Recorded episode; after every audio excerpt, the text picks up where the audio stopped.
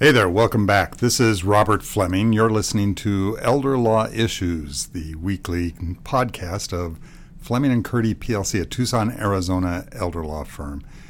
Uh, that firm consists of myself and two other partners, one of whom is Elizabeth Noble Rawlings Freeman, who's sitting across from me right now. Welcome back, Elizabeth. Thanks, Robert. Happy to be here. I thought today, Elizabeth, we'd talk about alternatives to guardianship, kind of a hot button issue, and uh, and a lot of discussion out there in the community about how you could avoid the guardianship process. But before we begin, I think we need a couple of disclaimers. We always try to remember to say we are Arizona lawyers. We don't know the law in other states, except that maybe we have occasionally bumped into it, but we don't really know the law in other states. We kind of have a notion of what most other states do, but don't take our advice uh, for your for your non-Arizona case without consulting with a local lawyer. That's more important in guardianship and conservatorship than in most other areas of the law because that is very state specific. So that's disclaimer one. Disclaimer two is we're talking about guardianship, guardianship of the person in Arizona. We are not today talking about conservatorship, conservatorship of the estate.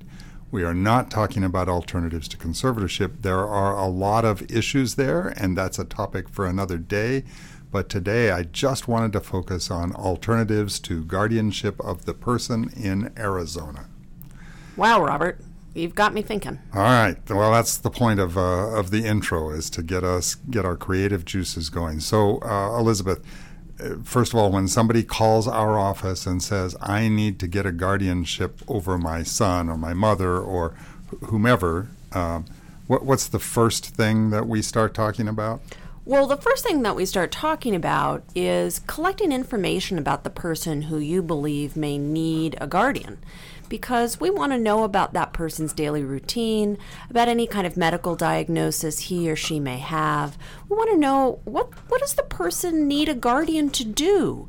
Is the person able to be clear about his or her preferences regarding care or treatment, medications, where he or she may be living. So before we go right down the road towards a guardianship and talk about the court proceedings and what all of that entails, we usually try and get more information about the person that somebody may be concerned about. And, and we need to be very clear with our clients or the person who's who's talking about engaging us to get a guardianship that even if your son, your mother, your sister, whoever it is, uh, meets the test for a guardianship, even if they're unable to make or communicate responsible decisions about themselves, yet we still don't go straight to guardianship. We still start talking about alternatives to guardianship, even in those kind of cases. Why not just do a guardianship, Elizabeth? Why not just uh, concede that guardianship is appropriate and we lawyers are going to get wealthier by doing it? Let's just do it. Well, Robert, when we talk about a guardianship, we're really talking about the legal procedures that alter somebody's civil liberties. That's that's kind of the big picture here. When a guardian is appointed for someone, um, the court essentially is making a decision about the rights of the person who we it would call in this case a ward, um, the person whose rights are being changed or altered. In some cases, you may see limited guardianships, which allow somebody to retain some rights, but we're talking about things like the right to vote, the right to drive, and the ability to make decisions for yourself regarding care and treatment. So, at, at its core, you're essentially making a decision through the court regarding somebody's civil liberties. And, and that's a pretty serious thing. We at Fleming and Curti and the system really value autonomy, personal autonomy, and self control. And if a guardian is appointed, that's a, a, a, declaration by the system that the person no longer has that autonomy or that self direction and, and even though it may be a kind of a theoretical removal of rights in some cases, because maybe the person really doesn't have the ability to communicate at all, it's still a real change and one that we don't rush into. Besides which, there's the cost.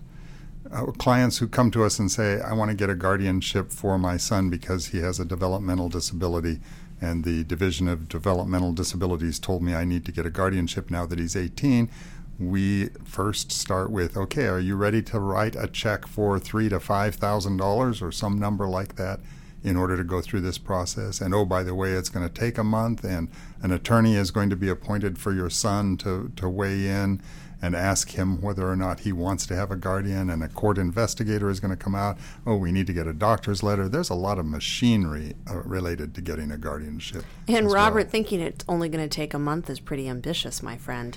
These days, it's really taking closer eight to 12 weeks to get a court hearing on a guardianship case. So let's go back to step one, which is asking questions about the person, right? His or her needs why somebody thinks a guardianship may be appropriate.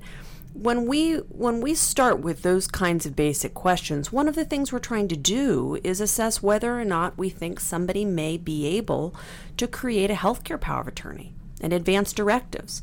When we look at the capacity required, the standard of capacity required to create a healthcare directive, like a healthcare power of attorney, um, living will, things like that, it's a pretty low bar as far as capacity goes, Robert. You, you don't need to know how to spell the president's name backwards and figure out what day of the week it is.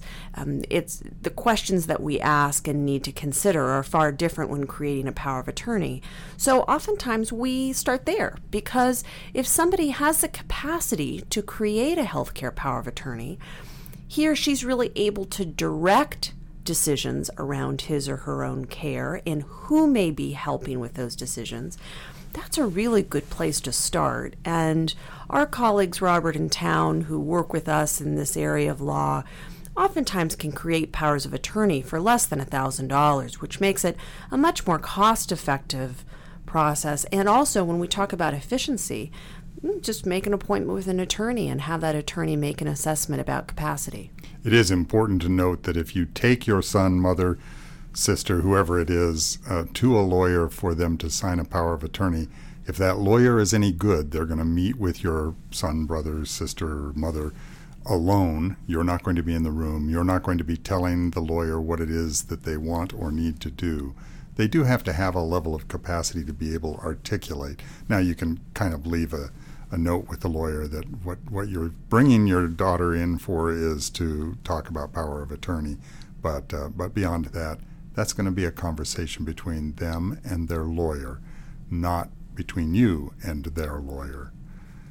That's a kind of a difficult thing for people sometimes to uh, to recognize the significance of. But uh, but I agree with you, Elizabeth, that the level of capacity that is required to sign a power of attorney is usually seen as lower than the level of capacity needed to make the underlying decisions.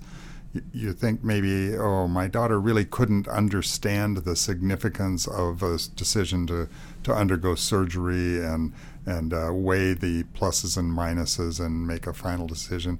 Well, okay, but that doesn't mean that she couldn't understand the notion of decision making and choose the person that she would she would like to have make the decision for her. I think that's well put, Robert. So when we talk about alternatives to guardianship, creating a power of attorney is certainly one of those things. The other thing that's a big deal is that Arizona, and this is one of those places where state law is very different from state to state, but Arizona has what's called a surrogate decision maker statute that says even if there's no guardian and no power of attorney, immediate family members normally have the power to make healthcare decisions for an incapacitated adult. Uh, and that can be a real powerful tool for navigating the healthcare system in some cases. Not every case, but in some cases. Robert, in those cases, one of the things we need to consider how do people communicate with each other? What are the family relationships there? Who are the outside advisors or supporters? Are they medical professionals? Are they extended members of family? Are they uh, next door neighbors? You know, when we look at things like supported decision making, one of the ways that that can be problematic is if there's really poor communication among supporters or advocates, or there's a real difference of opinion. Those are cases where supported decision making can sometimes include way too many cooks in the kitchen and, and uh, on occasion create confusion. Where the guardianship process, once a guardian is appointed, that person clearly has legal authority in the same way that when a healthcare power of attorney is created and somebody is fulfilling the role as agent, there's a clear responsibility and somebody who is acting in a fiduciary capacity. So, supported decision making is something that I think is wonderful to talk about. I think that in practice, we have to see a variety of factors in order for that to be successful.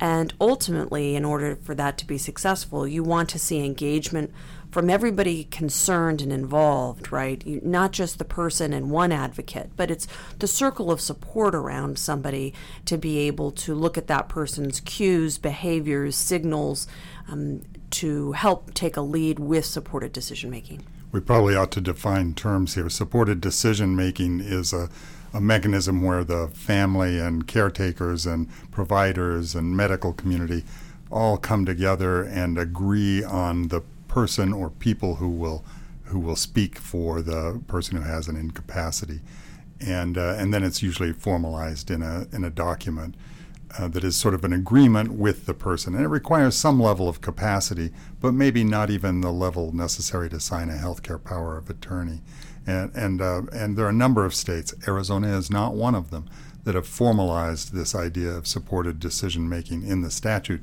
and and uh, created it as a as a clear alternative to guardianship. That's been proposed in Arizona, but it hasn't passed the legislature yet, and so it's not a formal choice. But that doesn't stop people from coming together and, and agreeing and even entering into a supported decision making agreement in the appropriate case. It may not head off guardianship permanently, but it can certainly take care of short term issues in Arizona, even though there's no statute. Well, Robert, I think it's important for people listening today to think carefully about whether or not guardianship is appropriate. Ask questions, find an attorney who is well suited to talk to you about these kinds of things. There are wonderful national organizations like the Special Needs Alliance that are fantastic national organizations that can connect people across the country with attorneys who really specialize in this practice area. Talking about guardianship to somebody who may be, for instance, a real estate attorney or a bankruptcy attorney who doesn't have experience in this realm of really, it's a subset of family law. it's um, real detailed and nuanced in some ways. So make sure you get specific advice. Absolutely. And advice from somebody in your community. I, I don't think we want to generalize about what might happen in other states, except to this extent. If the lawyer you consult about guardianship doesn't start with, well, hang on, are there some alternatives that we could talk about? If they don't say that, then maybe you need to shop around for somebody who is a little bit more sophisticated and, and experienced in the guardianship arena. That said, Arizona law only, guardianship only for today, and, uh, and remember that your mileage may vary. I'm Robert Fleming. I've been talking with Elizabeth Noble Rawlings Freeman. We are two of the partners at the Tucson, Arizona elder law firm of Fleming and Curti PLC. This is Elder Law Issues, our weekly podcast, and we hope you'll join us again next week. Thanks.